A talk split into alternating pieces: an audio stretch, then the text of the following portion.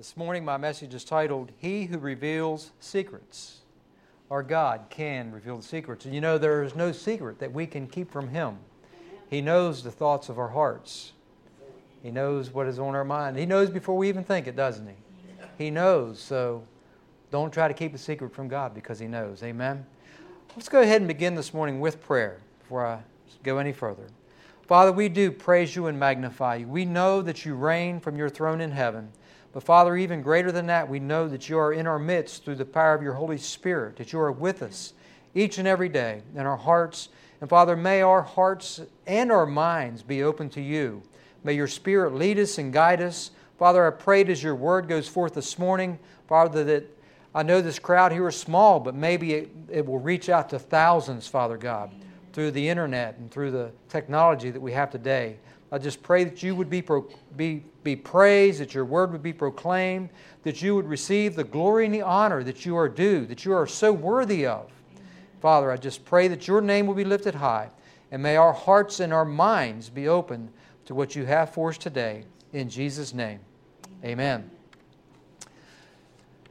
I want to share a story that a pastor shared that his church every spring would have a traditional grad Sunday where they would honor the high school seniors or the college graduates.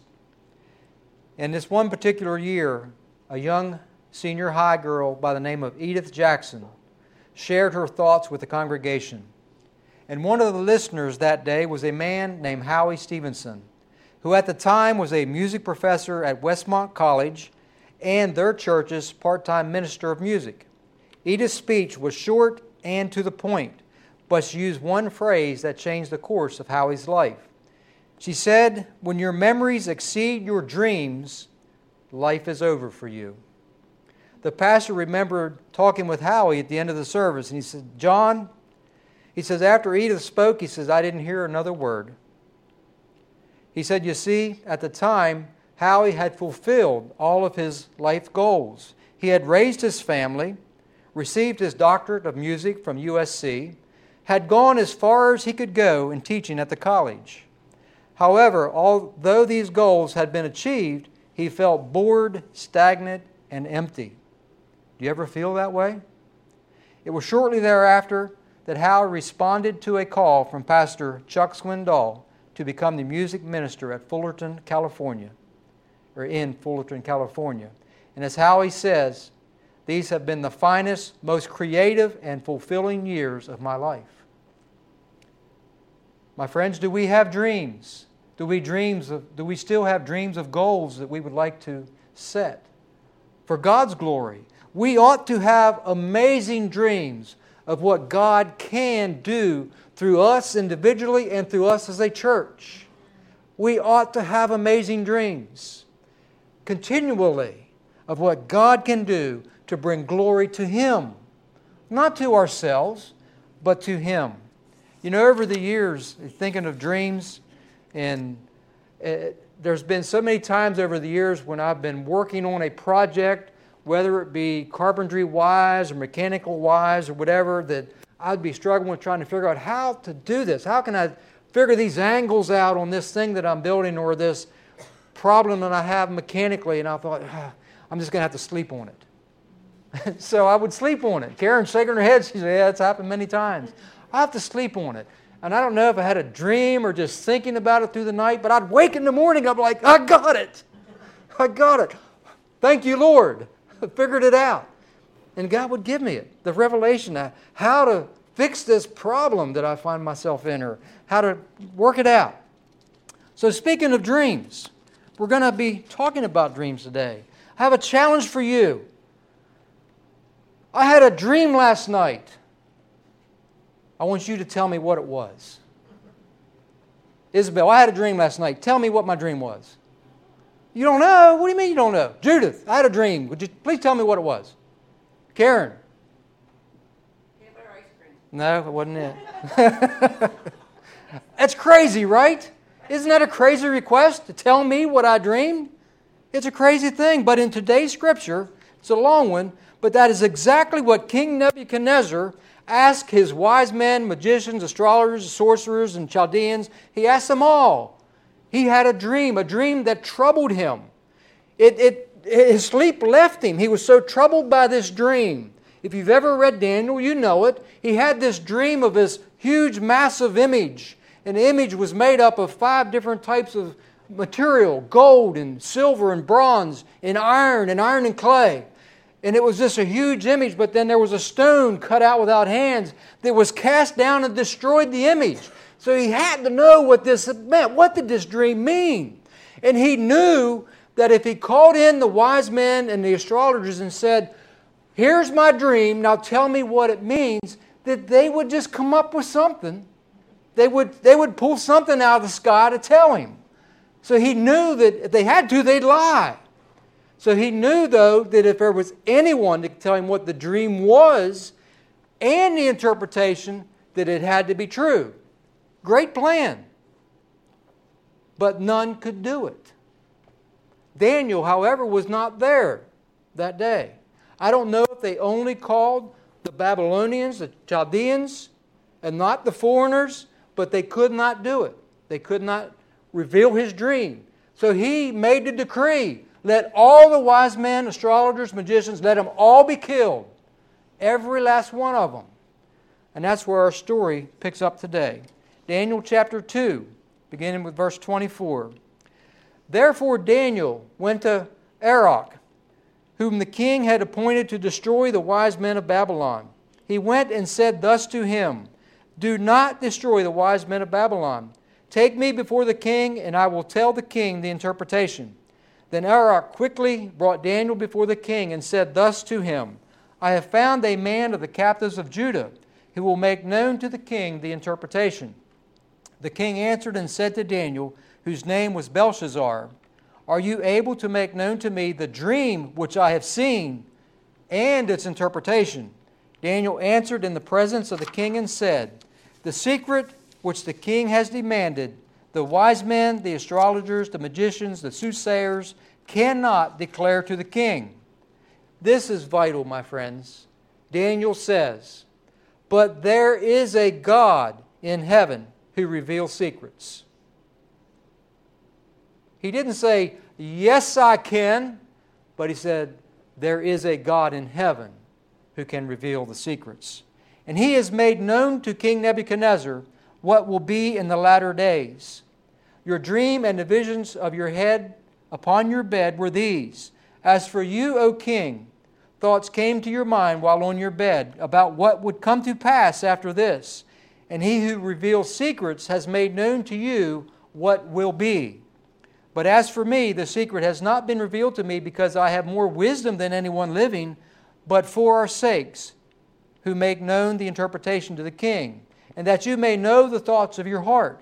You, O king, were watching, and behold, a great image, this great image whose splendor was excellent, stood before you, and its form was awesome. This image's head was of fine gold, its chest and arms of silver, its belly and thighs of bronze, its legs of iron, its feet partly of iron and partly of clay. You watched while a stone was cut out without hands which struck the image on its feet of iron and clay and broke them in pieces. Then the iron, the clay, the bronze, the silver, and the gold were crushed together, and they became like chaff from the summer threshing floor. Ground them to pieces where they would just, what does the chaff do? Blows away. It is gone. That's what happens to the image. The wind carried them away, that no trace of them was found. And the stone struck the image. The stone that struck the image became a great mountain and filled the whole earth. This is a dream. Now we will tell the interpretation of it before the king. You, O king, are a king of kings. Now, I want to pause there. He is not the king of kings, but he is a great king among the kings of the earth. He was a great king. His empire was tremendous. The, the, the Babylonian Empire was huge. The cities that he built were, fa- were just fabulous. The river flowed through it, the gardens, it was such a magnificent city. Plus, his kingdom expanded to many parts of the world. He says, For the God of heaven has given you a kingdom, power, strength, and glory. And wherever the children of men dwell, or the beasts of the field and the birds of heaven, he has given them into your hand and has made you ruler over them. You are this head of gold. But after you, he didn't like that after you, did he? But after you, that's letting him know his kingdom's coming to an end. After you shall rise another kingdom inferior to yours, then another, a third kingdom of bronze, which shall rule over all the earth. And then the fourth kingdom shall be as strong as iron, inasmuch as iron breaks in pieces and shatters everything. And like iron that crushes, that kingdom will break in pieces and crush all the others. Whereas you saw the feet and the toes, partly of potter's clay and partly of iron, the kingdom shall be divided. Yet the strength of the iron shall be in it, just as you saw the iron mixed with ceramic clay. And as the toes of the feet were partly of iron and partly of clay, so the kingdom shall be partly strong and partly fragile. As you saw the iron mixed with ceramic clay, they will mingle with the seed of men, but they will not adhere to one another, just as iron does not mix with clay. And in these days, these kings, the God of heaven will set up a kingdom which, shall, ne- which shall never be destroyed. Amen and hallelujah. God's kingdom, as the song said, will never be destroyed. And the kingdom shall, be, shall not be left to other people. And it shall break in pieces and consume all these kingdoms, and it shall stand forever. Inasmuch as you saw the stone that was cut out of the mountain without hands, and that it broke in pieces the iron, the bronze, the clay, the silver, and the gold, the great God has made known to the, known to the king what will come to pass after this. The dream is certain, and its interpretation is sure. Then King Nebuchadnezzar fell on his face, prostrate before Daniel, and commanded that they should present an offering and incense to him. The king answered Daniel and said, Truly your God is the God of gods, the Lord of kings, and the revealer of secrets, since you have revealed this secret. Then the king promoted Daniel and gave him many, many great gifts, and he made him ruler over the whole province of Babylon, and chief administrator over all the wise men of Babylon. And also Daniel petitioned the king, and he set Shadrach, Meshach, and Abednego over the affairs of the province of Babylon. But Daniel sat in the gate of the king. May God add his blessings to the hearing and the reading of his holy word. Daniel was, when it says sat in the gate, he was part of the king's staff. He was over the whole province of Babylon. I know that's a long reading, but we have to get it to it. So, how? How did the children of Israel, many of them, not all, some were left in the land of Jerusalem and Israel, but many were carried off captive. How did they wind up there again? What happened? What happened? Well, I want to ask a question if you have a teenage child, let's say they, they're 16 and they're driving, 16, 17, they're driving. Mom and Dad, I'm gonna, can I go out Friday night? I have a date. Okay, you need to be home by 11 o'clock. The child doesn't come home, don't look at me like that. Child doesn't come home till midnight. And you say, Oh, did you have a good time? And just pat them on the back and all's well. You say nothing about their one hour tardiness. A couple weeks later, mom and dad, can I have the keys again? Got another date. Be home by 11 o'clock. Well, this time they don't get home till 1 o'clock. Oh, I'm glad you had a great time. Well, it's just going to keep getting worse and worse and worse, is it not? If you do not discipline that child. But if they come home at 12 o'clock and you said you're an hour late, you are going nowhere for the next month, you're not driving. The next time they want to go out on a date, they are going to make sure they're home by 11 o'clock, right? Because you have disciplined them. Them. Well, that is what happened once again to the children of Israel. God was disciplining them, disciplining them. I can't talk this morning. Because once again, they began to worship the idols, the false idols, the false gods, like the neighbors around them. And if God didn't do something to bring them back, they never, it would just get worse and worse and worse, like that child that keeps coming home later and later and later. You listening, Isabel and Zoe? You're, you're, you're close to driving on your own. You've got to listen here. Mom and dad's going to discipline you so you don't get out of hand. That's what they had to, God had to do with the children of Israel. He had to discipline them because they would have kept getting worse and worse and farther and farther away from Him in disobedience and unfaithfulness. That is how the nation, or many of the people, wound up captives in Babylon.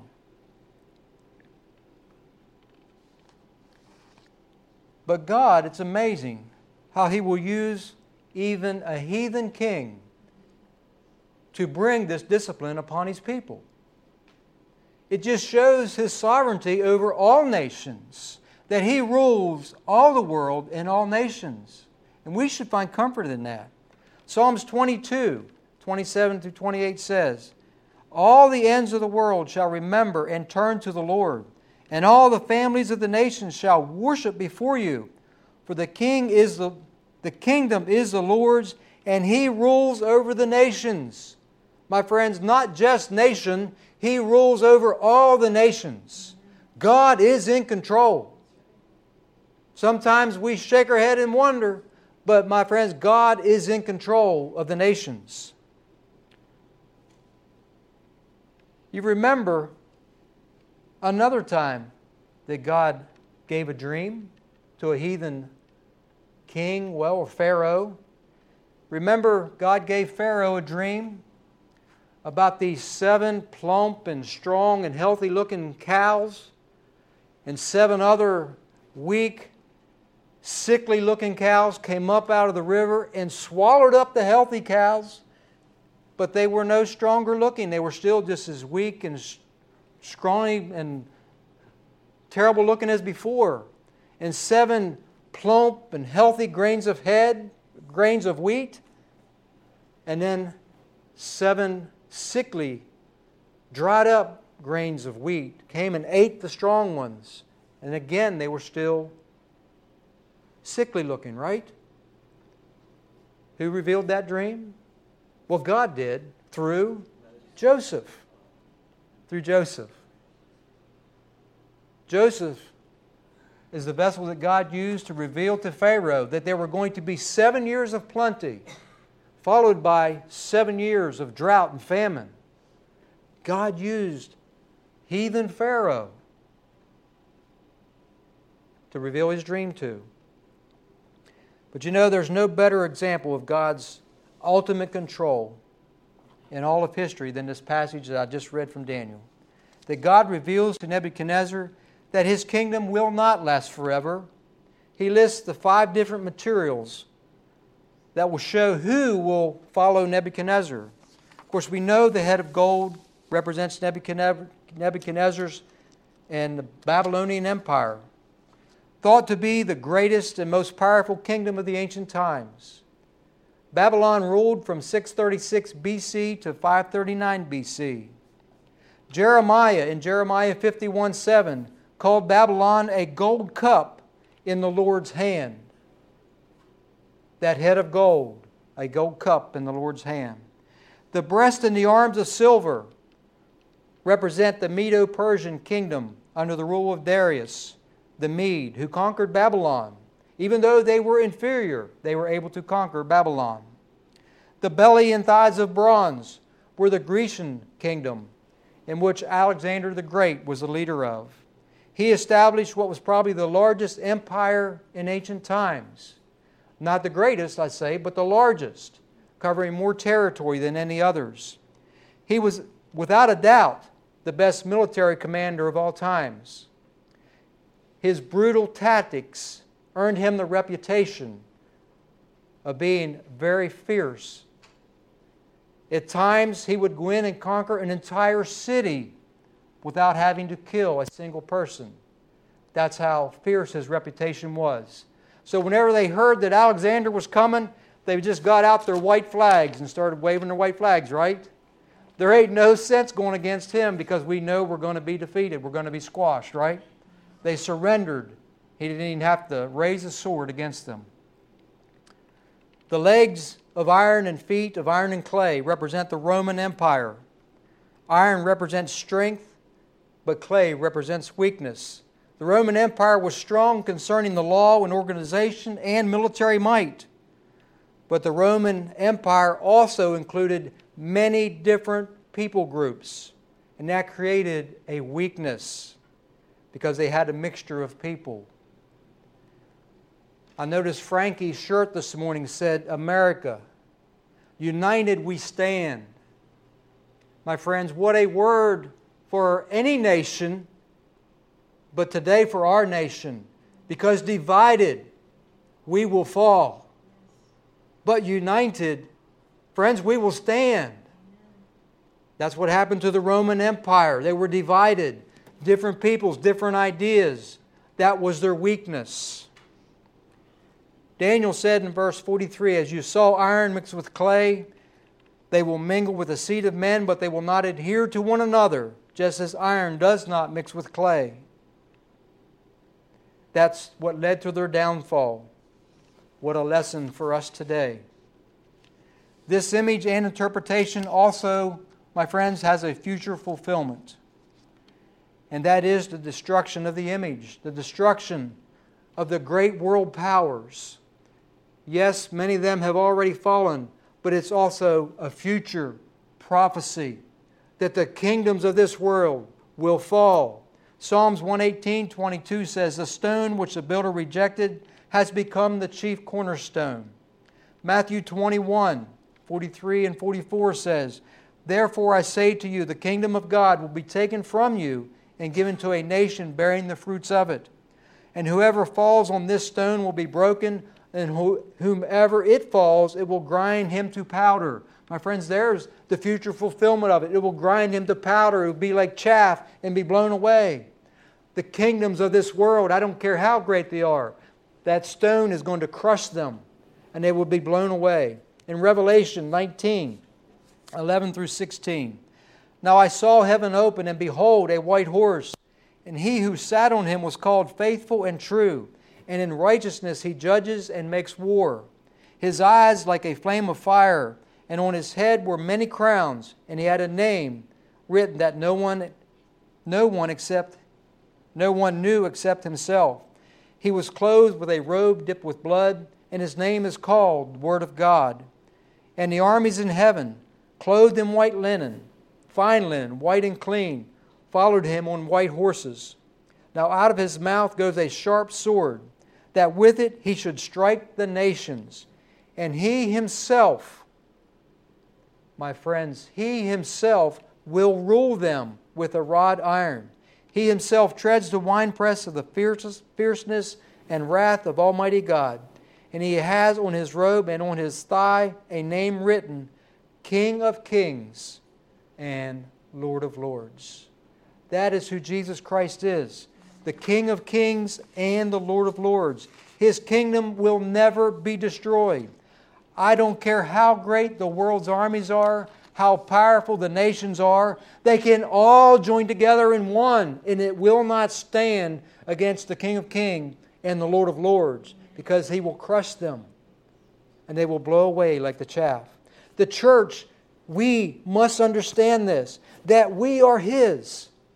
Yes, we live in this earth, we're to obey the laws set forth by our government. And he says that we are to obey them. But we must understand that we are his people. We are his children. We are the flock of his pasture, if you will. That he is our king. That he is our ultimate authority. And we should be comforted by this with the promise that hell shall not prevail against the church. You receive that today? My friends, hell will not prevail against the church. Jesus, while speaking to Peter, he says that he is the rock that the church will, will be built upon, and the gates of hell shall not prevail against it. So, no matter the chaos all around, remember that we are His. We are children of the righteous King who will rule all the earth. Another important point in our passage is prayer. When Daniel found out the reason for the king's decree to put all the magicians, astrologers, and Chaldeans to death because of their inability to tell the king his dream, he went to the captain of the guards and said, Please give me time. Give us time to pray. He did not pray alone. In verses 17 and 18 that I didn't read, says Daniel went to his house and made the decision known to Hananiah, Mishael, and Azariah, his companions, that they might seek the mercies from God concerning the secret so that Daniel and his companions may not perish with the rest of the wise men of Babylon. My friends, do not neglect to ask others to join you in prayer. Don't think you have to do it on your own. But ask others, reach out to others. Pray with me. Be united in prayer. In Acts 1 14, these all continued with one accord in prayer and supplication we're talking about the, the church, the new Christian church. They joined together in one accord in prayer and supplication with the women and Mary, the mother of Jesus, and with his brothers. Matthew 18, 18 and 19 says, Again I say to you that if two of you agree, I'm talking about unity, on earth concerning anything that they ask, it will be done for them by my Father in heaven. For where two are two or three are gathered, there my name, I am there in the midst of them also. We must be united. And when the answer came, did Daniel go in there and say, King, I've got it, I've figured it out? No, he gave credit where credit was due. He said to the king, There is a God in heaven who reveals secrets, and he has made known to King Nebuchadnezzar what will happen in the latter days. He gave God the glory. And my friends, anything that we do, we should be giving God the glory. Because He is the giver of all wisdom, knowledge, and understanding, and strength and power. Amen? Have you ever taken credit for something you didn't do? No, don't. You don't have to raise your hand. Have you ever taken all the credit for something you only had a hand in? I can, thinking back as I was thinking about this to my real early days on the railroad, we painted the locomotives, did the complete paint job. We would change them over from B&O or Western Maryland to the then new Chessie System paint scheme, which is old now. But so back then, of course, you know, computers were not there. they weren't in the picture. So everything was uh, recorded on paper. So whenever through this whole process would, would take two and a half to three days from start to finish to completely paint an engine. And you had we had painters on 24-7 so there's our paperwork. Everyone signs off what they do. So we found out that there was a painter on daylight an older gentleman that if the engine was completed on his shift that he'd go through and erase out other guys' names and put his name in there on jobs that he didn't actually do so, but we just laugh about it because it's like, you know, I like the old fella, the old part anyway. But, you know, he was taking credit for things he couldn't do. He, he did have a bad hip, and there was a lot of things he couldn't do. But he was, he was, a, he was a neat guy, cool guy. But, you know, who wants to take credit for something you didn't do? He did. but I, I liked him anyway. But Daniel and his friends, they were faithful to God, faithful to give him the credit to give him the glory that's due his name, right? Because of their faithfulness, because of their faithfulness, you remember the first chapter in Daniel, to keep the laws of God, to not defile themselves, to not worship idols, because of their faithfulness, they experience favor in a foreign land. Under a heathen king, they experience the faithfulness of God. My friends, we can experience God's faithfulness no matter the situation in our lives. Can you imagine the king fell on his face before Daniel? King Nebuchadnezzar on his face, and he says, Truly, your God is the God of gods and the Lord of kings and the revealer of secrets. But we must point something out, or I must point something out. I must point out the king's fault. His fault was that he said with his mouth that your God is the God of God and the King of kings. But it was only in his mind that he knew this, and only because Daniel revealed the dream and the interpretation. He did not say it. from his heart. What does the word say? Out of the abundance of the heart, the mouth speaks. He did not say it from his heart, though. He did not say, He said, Your God has revealed it. He was not able to say, My God. My friends, that's what we must do. We must be able to say from our heart, My God is the King of Kings. My God is the Lord of Lords. Friends, my God is the revealer of secrets. My God rules the nations. My God will crush the empires of the world. We must make it personal. My God. Not your God or His God, but each and every one of us must make it personal. Our God is the revealer of secrets. Whether we are at peace or whether we are struggling, whether we are free, whether we are slave, whether we are young, whether we are old, whether we're rich, whether we're poor, we can still say, My God. My God is God. Catherine Marshall told a story that there was once a king who offered a prize to the artist who would paint the best picture of peace. Many artists tried. The king looked at all of the pictures, but there were only two that he really liked. He had to choose between the two of them. One picture was of a calm lake. The lake was a perfect mirror of peace, of a, for a peaceful, towering mountain that was behind it. Overhead was a blue sky with white, fluffy clouds. All who saw this picture thought that it was a perfect picture of peace. We've experienced that. We've seen the beautiful lakes with the trees and think, wow, how peaceful, right? But the other picture, it had mountains also, but these were rugged and bare mountains. Above was an angry sky from which rain fell and lightning played across. Down the side of the mountain tumbled a foaming waterfall. This did not look peaceful at all. But when the king looked very closely, he saw behind the waterfall a tiny bush growing in a crack of the rock. And in that bush, a mother bird had built a nest, and there was she and her little birds. And there they sat in perfect peace. Which picture do you think won the prize? He chose the second. And do you know why? Because, explained the king, peace does not mean to be in a place where there is no noise, trouble, or hard work. Peace means to be in the midst of all those things and still be calm in your heart. That is the real meaning of peace. Friends, that's a perfect picture of society that we live in today, right?